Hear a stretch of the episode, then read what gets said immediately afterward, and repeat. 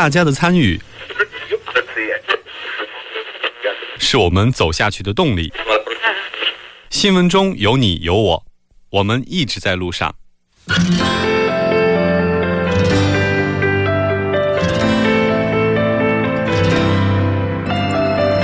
参与我们的节目，您可以通过手机短信的方式发送短信到井号幺零幺三，每条短信会收取五十韩元的通信费用，或者可以进入我们官方网站三 w 点 tbs 点 s o u r 点 kr 进行留言，我们期待大家的参与。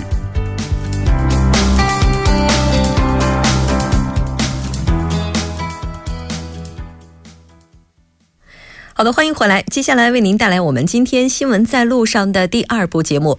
在今天的第二部节目当中，为您准备了首尔新生活，以及我们今天的特别节目，也是为了纪念世越号三周年的一期特别节目，也就是我们要记住世越号的原因。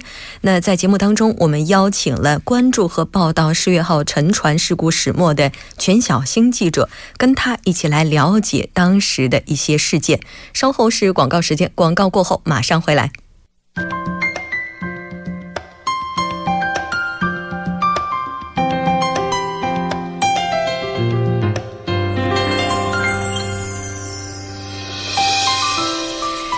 首尔新生活为您介绍首尔市面向在韩外国人推出的优惠政策、开办的教育讲座、举行的庆典等。那接下来就进入我们今天的首尔新生活。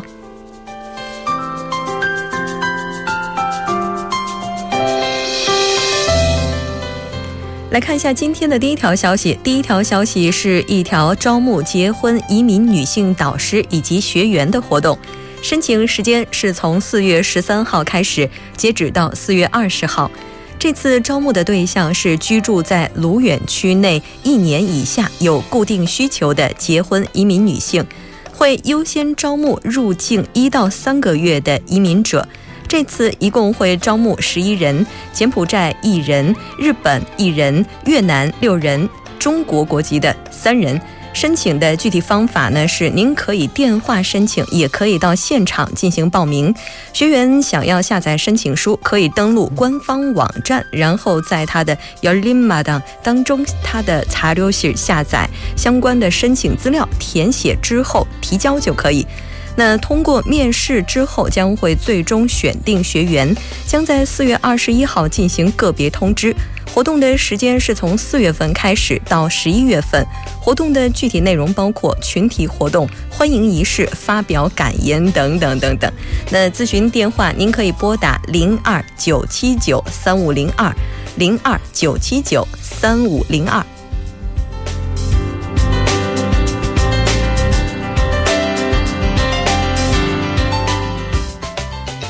再来看一下下一条消息，那这条消息是冠岳区家庭周末农夫体验活动。那这次活动的时间是从四月十五号开始，一直到十一月中旬，年终的家庭活动。那在这里要提醒大家的是，七月份以及八月份是没有活动的。具体的地点是在瑞草区内古东一杠八九零首尔特别市农业技术中心。那这次招募的对象是居住在冠岳区的家庭，一共会招募十组。那当然，这次活动也是有费用的。那这次交的是年费，每户家庭需要缴纳是五万韩元。申请方式，您可以登录他们的官方网站，也就是冠岳区健康家庭支援中心，然后登录他的家庭情报页面就可以。在填写申请书之后，您可以发送。邮件或者是传真给他们就可以了。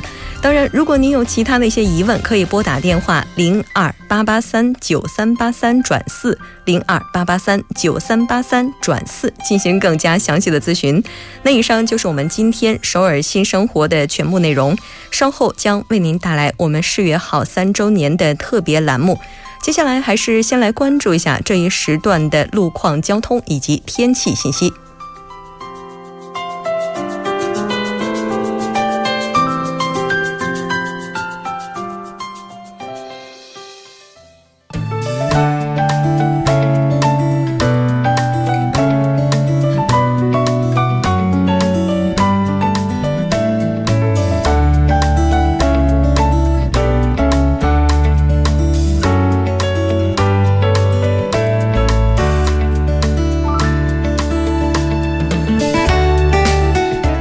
是晚上六点三十六分，这里是由隐约为大家带来最新的首尔市交通及天气情况。那我们还是继续关注下路面的突发事故。那目前在江南循环高速公路成山方向奉天隧道入口到奉天隧道中间的四车道停驶一辆故障车辆，还望您参考路段小心驾驶。在内部循环高速公路成山方向红志门隧道入口到红志门隧道出口的一车道有交通追尾事故。我们继续关注下高速情况。那本台路。路光编辑提醒您，在内部循环高速公路成圣水 GC 方向，成山交叉路到延禧交叉路、红济交叉路到洪恩交叉路等路段，目前车多，以平均时速二十千米每小时的速度缓慢前行。而对面的成山方向，虽然红之门隧道的路段有这个交通事故，但目前后续车段影响不大。在江边北路高速日山方向，杨花大桥北侧到成山大桥北侧、马浦大桥北侧到西江大桥北侧、铜雀大桥北侧到汉江大桥北侧。元小大桥北侧到马浦大桥北侧等路段，目前车多，运行缓慢，以低于时速二十千米每小时的速度前行。而对面的九里方向是从成山大桥北侧到杨花大桥北侧、西江大桥北侧到马浦大桥北侧、元小大桥北侧到汉江大桥北侧、成山大桥北侧到杨花大桥北侧，以及盘浦大桥到汉南大桥北侧等路段，目前车多。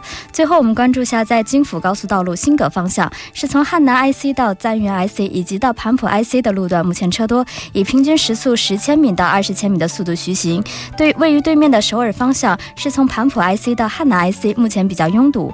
我们看一下今明两天具体的天气播报情况。今天晚间至明天凌晨阴有雨，最低气温零上十一度；明天白天多云，最高气温零上二十三度。好的，以上就是这一时段的天气交通信息，稍后我还会再回来。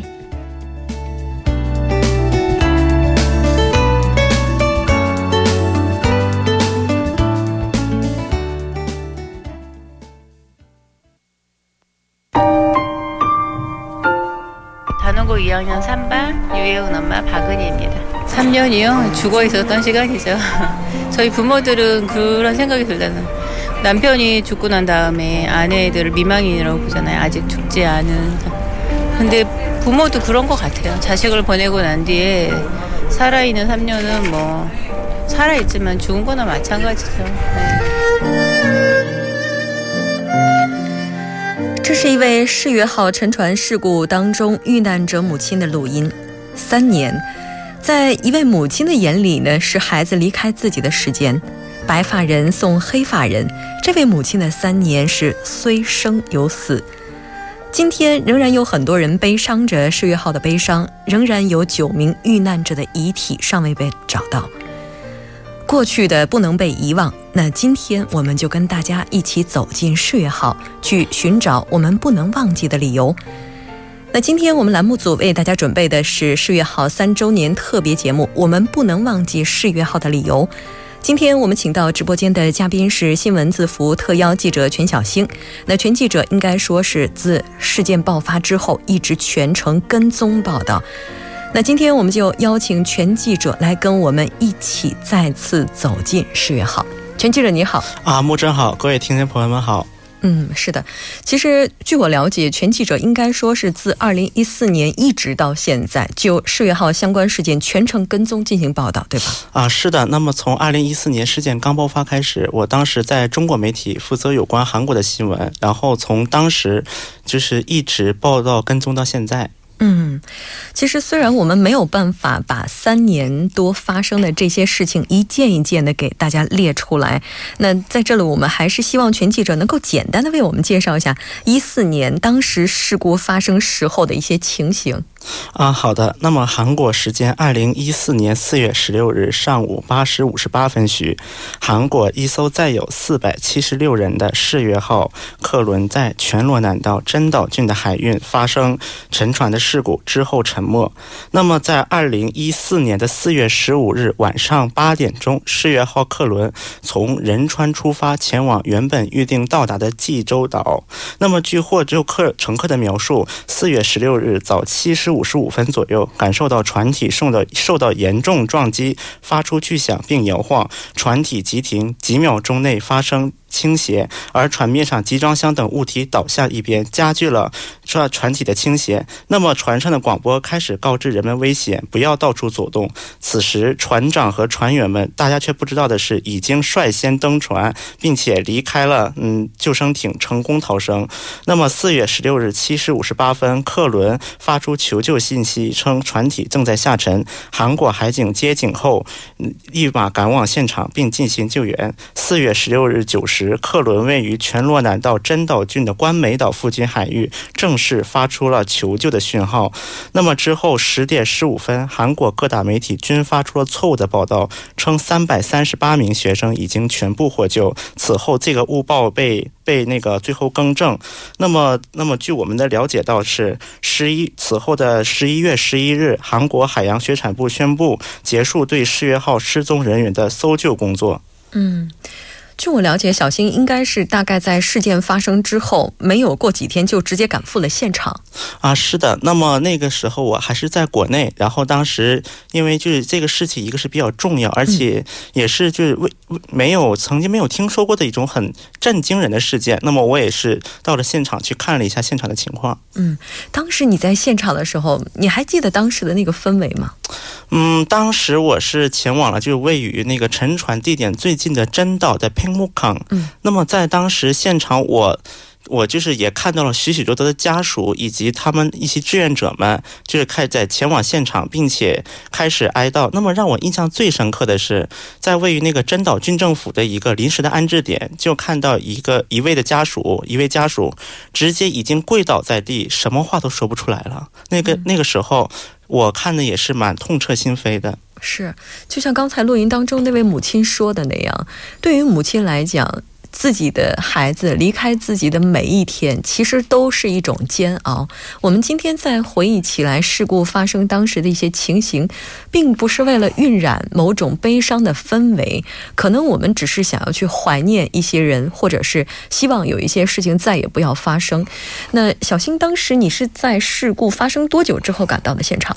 嗯。当时事故的话是四月十六号发生的，那么我是大概在四月二十号左右就到达了现场。四天，也就是四天之后，那个时候还有就是他的正式的一些搜救工作还没有正式的开始。对，那个时候的话，很多的包括一些搜救的力量在零零散散的到达，然后另一方面，政府政府部门也一直在组织策划一些有关救援的一些方案。嗯，是的。我记得之前在听另外一位遇难者家属采访录音的时候，当孩子的遗体。来到自己身边的时候，他只是说谢谢，谢谢孩子，你回来。其实听到那句话的那一瞬间，都觉得自己没有办法去承受那种痛，更何况是作为家属。那四月十一号，世越号在时隔了一千零九十一天之后，终于完全着陆了。但是现在呢，还不算结束，原因我们可能都知道。那接下来我们来听一段录音，在稍后继续跟全记者来了解世越号事件。三年여만에 经过三年的时间，世越号沉船才重新回到陆地。不过到目前为止，还有一些失踪者没有被找到，沉船事件的真正原因也依然没有被揭开。所以，我们可以说，世越号并不是真正意义上的被打捞上来。这个事实，国民们再清楚不过的。国民和遇难者家属的要求不外乎两个。一个就是寻找到失踪者的遗骸，另一个就是没有损害的彻查船体，让我们知道沉船的真正原因。这段录音应该是当时的一段记者招待会的内容。嗯，是的。那么当时是这段录音是应该在那个首尔，当时就是要求，嗯，要求就是公开一些真。调查并且公开真相，然后的一些市民组织的，就是所说的一段录音。嗯，那其实，在世越号发生之后，有很多的市民团体，包括有一些这些在野党，他们都纷纷要求公布相关的一些资料，但是呢，也是被当时的这个执政党。否决了。然后很多这个事实在我们看来，在当时就应该公布的，后来呢都被掩盖了，或者说随着时间的流逝，我们再想去追寻也变得越来越困难了。那这到底是个什么样的情况呢？啊，是的。那么众所周知的是，像世越号这艘轮船是九十年代，就是首先是在日本被制造，并且在日本投入运营的。在二零一二年的时候，这艘轮船被韩国购买，然后成为了一个韩韩国的轮船，并且运行在那个济州到。就是仁川的这个航段，那么就是对于那么现在我也了解了一下韩国这些市民组织以及一些家属对就是世越号事件提出质疑的点，主要是在两个方面，一方面是在于一方面是在于在一些救援的过程中，包括政府所显示的一个不作为，以及包括作为韩国的一个最高的领导人前总统朴槿惠所展现出来的一些不作为的地方。那么这是其一，其二就是对于这个。事故到底最终是以什么一个原因而造成的？对这方面也是有一定的争议的。嗯。其实，对于我们来讲，寻找失踪者的遗体，还有像披露真相，这是理所当然的。这也是给那些已经遇难的人一个公道的，应该说非常重要的点。那但是在我们看来，要做的不仅仅是这些。想要让悲剧不再重演，应该是所有人共同的期待。就在您看来呢？这三年，像韩国政府，就他们。这个包括民间机构，就他们现在做的怎么样呢？啊，那么就是对于在世越号之后的这么一个情况，我大概也做了一个了解。那么有一方面，在世越号的这个海洋这个沉船事故以后，嗯，韩国政府就是加强了一系列的法律，比如说就是在比如说韩国就是新设的那国民安全处，那么以国民安全处的名义来对。与对那个客船进行一些安全的教育，包括设施的管理方面，提出了一系列的规范，并且与此同时，嗯，并且与此同时，在嗯国民安全处下面新设了一个海事安全监督官这么一个职位，以就是保证船社以及运营管理者的一个安全的意识，并且保证他们这个船不作为一个就是故那个任意的一个超载以及它的那个改造这方面，嗯。小新，我记得你当时也参加了一些记者招待会，跟世越号有关的。就是在你回想起来，那个在记者招待会上所有的这些言辞是诚恳的吗？又或者说这些言辞他们有没有抓到了核心扼要的地方？嗯，那么这一方面，因为我就前几天我也去了一趟那个木浦新港，就现在世越号正也停靠的地方。那么现在就是韩国政府的海洋水产部是每天都会在那个现场会举行一个记者的发布会以及招待会，以要报告一下就是当天的一些打捞情况，对进展这方面。但是给我个人的一种感觉，说句实话，嗯，就是如果至少如果我是一个家属，而且自己的家属因为一个。不明不白的一个交通事故，就是也算不明不白的一个交通事故，而最终死亡的这么一个情况下，就是这么割离血肉这么一个情况之下，听到他们的这些一些言辞，包括有他们有些言辞也说的比较的那个比较的模糊，那么这一点的确可能是不会使很多的那个在天之灵会满意的。嗯，也就是我们现在呢，在处理相关问题的时候，有有点这个避重就轻的感觉。就没有直击问题的关键所在。嗯，是的。那么多多少少的话，还是有一点这么一个倾向，并且与此同时，应该知道的一点是，到现在为止，韩国政府并没有就世越号的一个它一个发生那个最终的那个原因得出一个结论，只是由韩国的那个海洋警察，就是负责救援的海洋警察，他们曾经给出的一个看法，是因为船的那个急变道。但是有很多专家认为，原因应该不只是一。点所造成的。嗯，这我们也都知道，这个船现在已经着陆了，并且从下周开始要正式正式的进入船体内部进行一个调查。所以在全记者您看来，在正式进入船体之后，是不是所有的真相都会大白呢？嗯，那么首先现在的现在情况之下，因为船体内部它是有很多的泥，并且因为在海底下已经沉沉的是特别的久了，那么有很多。部位也是发生了一定的腐蚀。那么在这样的一个情况之下，嗯，虽然我们不能百分之百的保证说这个真相一定能够大白，但我觉得。无论是为了先天生的一个在天之灵，还是为了韩国社会的一个安全网的一个重建，那么对这个一个真相给出一个交代是非常有必要的。嗯，是的。当然了，事情已经过去了这么久，并不代表我们已经遗忘了这件事情。但是我们记住这件事情，并不仅仅是为了记住他的悲伤，而是我们要在悲伤当中去找到怎么样让类似的事情再也不要发生。所以说，在您看来，就未来我们还应该要做些什么呢？嗯，那么就是我觉得，因为我个人在一个观察失业号这么一个事情的过程中，我当时是有两个感触的。第一个感触的是有关于就是。嗯，众所周知，其实韩国从九十年代一个高速发展的阶段，从过来到现在，那么它一包括是那个三丰百货店的一个那个倒塌，包括是圣水大桥，包括一直到我们世月号为止，许许多多这么从上到下的安全，就是对于安全的意识的一个薄弱。那么很包括刚才也提到了，其实韩国对于这块的法律是有很大很多的一个，就也提出了很多的法律，但另一方面仍然有很多的人去违背。这个法律，这也一定程度也是因为一个安全意识上的一个这么个问题。那么第二点，我的感觉呢，因为像就是在那个世越号纪念日的前一天，就四月十五日，是泰坦尼克号的一个沉船的那么一个纪念日。那么大家如果看过泰坦尼克号电影的都知道，在泰坦尼克号当中，包括就是包括他的船长，包括每个人每一个男人，像这些人都是尽到了一个自己的责任的。那么。包括船长也是最后跟着船一起那个什么一起沉入海底。对，那么我当时看这个，因为众所周知，像世越号，包无论是这个总统这个韩对于韩国总统行迹的一些疑问，还是像那个那个船长李准熙。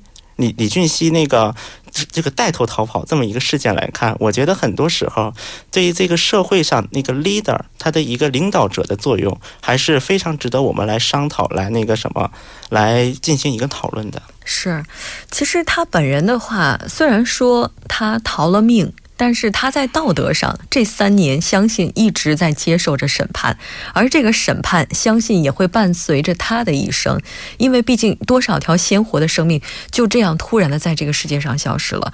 那刚才小新提到了说，这个我们对安全意识的淡薄，那其实首尔市政府包括其他很多地方政府也都纷纷的设立一些体验中心，然后让这些小学生去学习怎么样在灾难当中来保全自。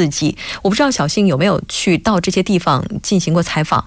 啊，那么之前的话，因为首尔市政府曾经就是，就是特别是在十月号这个事件之后，就一些安全、安全管理，包括教育上是也是做了很多的事情。